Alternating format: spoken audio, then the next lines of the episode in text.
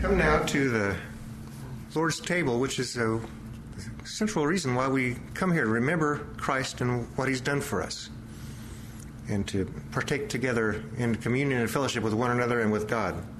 I want to take you to Hebrews chapter 5, verse 8.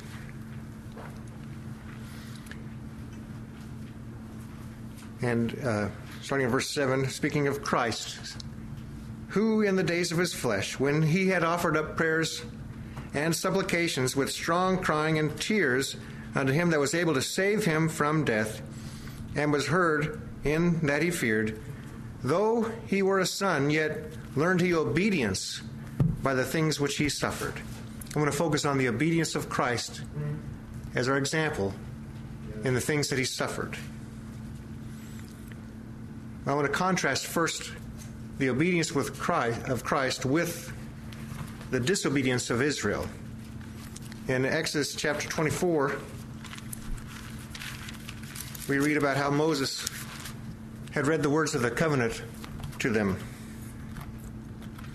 He had gone up to the mountain and got the Ten Commandments, and, and God had told him all these things that he had written down, and he was to tell the people. In Exodus 24 3, Moses came and told the people all the words of the Lord and all the judgments, and all the people answered with one voice and said, All the words which the Lord hath said will we do. And then down to verse 7.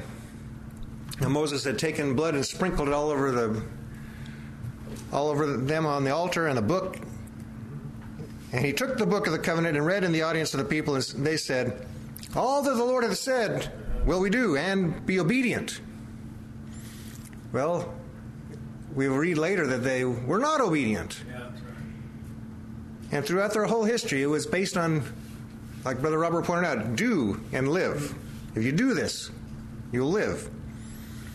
And so they had these wonderful laws. The problem was not with the law, the problem was with, with the people. They couldn't keep it. None of us can keep it. But I want to contrast the disobedience with Israel with the obedience of Christ. Now, the prophet Isaiah says in Isaiah 42 this is the reason that they went into captivity. Isaiah 42 24. Speaking of God who gave Jacob for a spoil and Israel to the robbers, did not the Lord?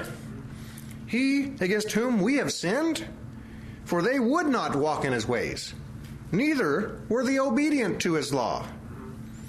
Now, after they went into captivity in Babylon, and they actually, praise God, were returned. And in Nehemiah, he was back in Jerusalem, rebuilding the city and the, the walls, particularly. And in uh, Nehemiah chapter 9, he gives a history of Israel.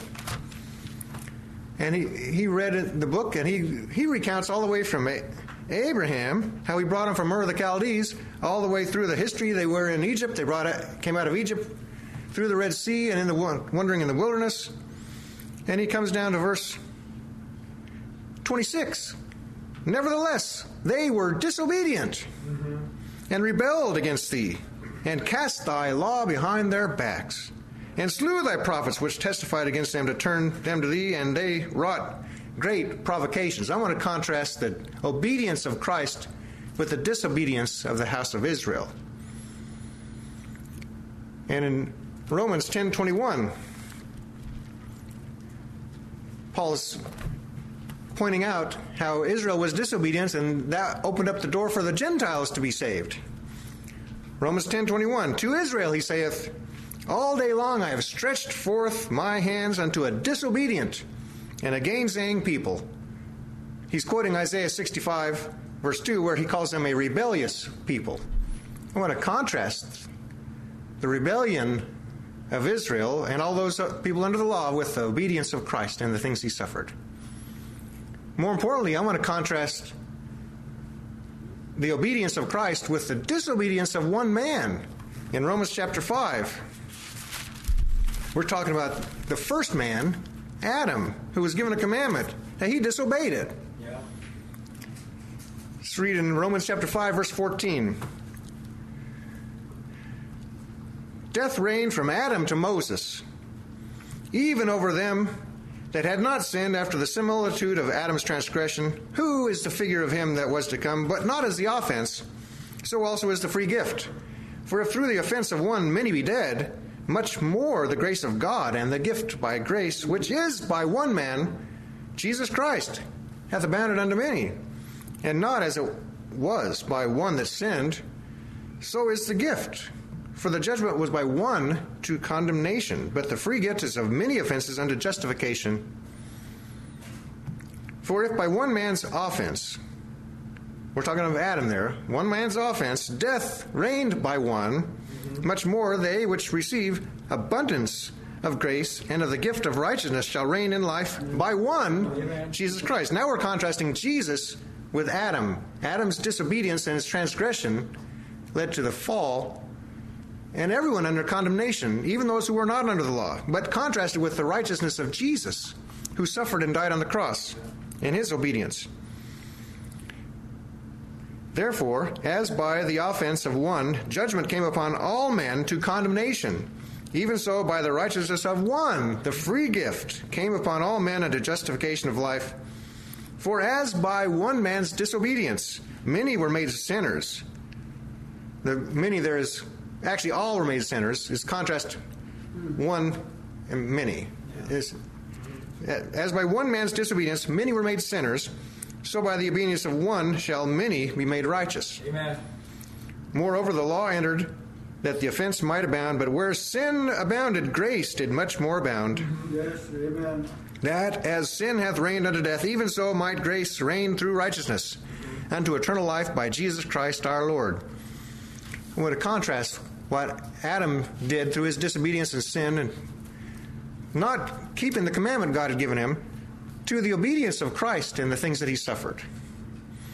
We see that Adam was a figure of Christ, a figure of him that was to come, verse Romans 5:14. And he, he was disobedient, but I want to point out that the result of that transgression was death. And all concluded under unrighteousness. But Romans 5:15 the gift by grace, which by one man, Jesus Christ, hath abounded unto many. We contrast the offense of Adam and the obedience of Christ, disobedience and obedience. I praise God that Jesus was obedient in the things that he suffered. Amen. We read in Philippians chapter 2 Let this mind be in you, which also was in Christ Jesus, who, being in the form of God, thought it not robbery to be equal with God, but made himself of no reputation, and took upon him the form of a servant, and was made in the likeness of men. And being found in fashion as a man, he humbled himself and became obedient unto death, even the death of the cross. That's the obedience that it took to, to undo the disobedience of one man. Right. And now, since it's infected every single person, the sins of every single person had to be put on Christ to, to, to get rid of them. Amen. The obedience of death on the cross. Now, Christ himself knew of his suffering, and repeatedly he told his disciples about the suffering. Mm-hmm. When they came down from the Mount of Transfiguration, his disciples asked him about Elijah, Elias. Matthew 17, 12, Jesus said, Elias is, is come already, and they knew him not, but they have done unto him whatsoever he listed. Likewise also shall also the Son of Man suffer of them. Repeated again in Mark 9:12. He must suffer many things and be set at naught. So Christ predicted, he knew that this was his mission in life. It was stamped on him indelibly. He was intimately aware of his mission to suffer and to be obedient to the cross. Mark 8:31 he began to teach them that the Son of Man must suffer many things and be rejected of the elders and of the chief priests and scribes and be killed and after three days rise again. He predicted this. Again in Luke 9:22, the Son of Man must suffer many things. In Matthew 16:21, he said it must suffer many things of the chief priests and scribes. Now later he's teaching them the contrast between the the day of the Son of Man, when they will look for the Son of Man, they won't find him. But he says, first, he must suffer many things and be rejected of this generation. Amen. Now, at the, his last night of his life before he was crucified, mm-hmm. with his disciples, he said, With desire have I desired to eat this Passover with you before I suffer. He knew it was coming quickly. Yes, Luke 22 15.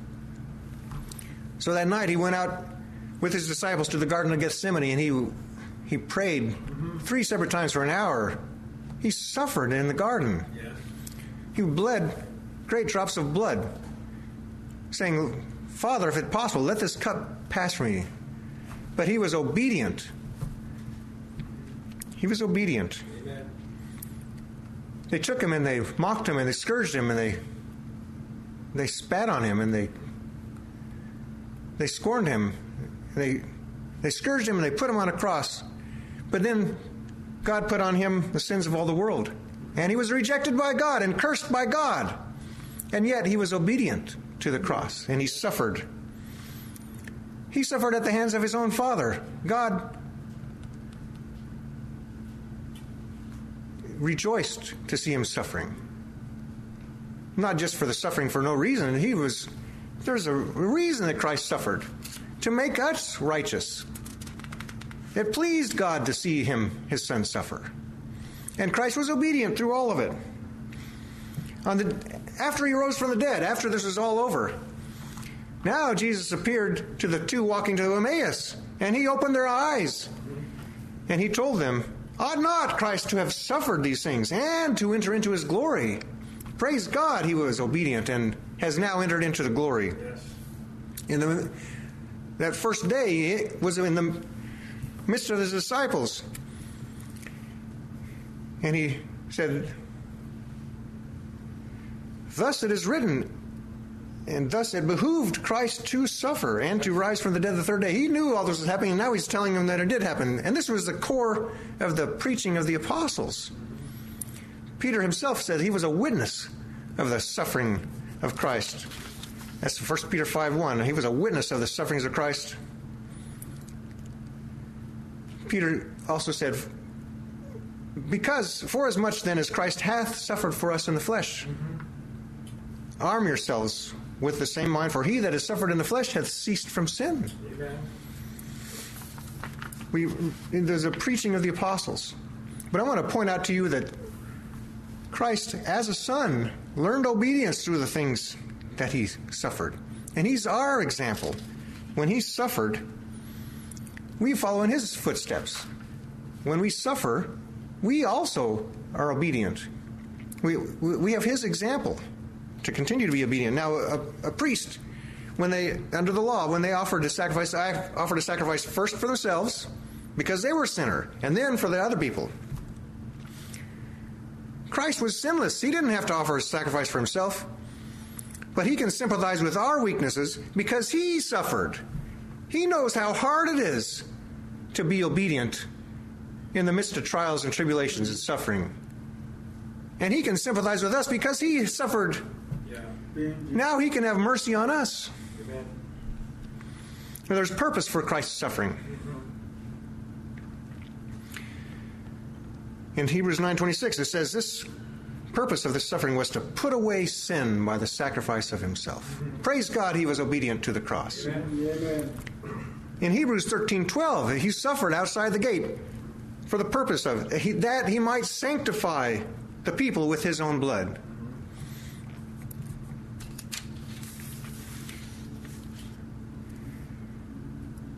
It says in 1 Peter 3:18, Christ once suffered for sins, the just for the unjust. Here's his purpose, that he might bring us to God, being put to death in the flesh, but quickened by the Spirit. So we have the purpose of being brought to God, sanctified, have our sins removed. I praise God that Jesus suffered and learned obedience through the things that he suffered. Yes. He's our example to follow in his footsteps because he suffered. We follow in his footsteps.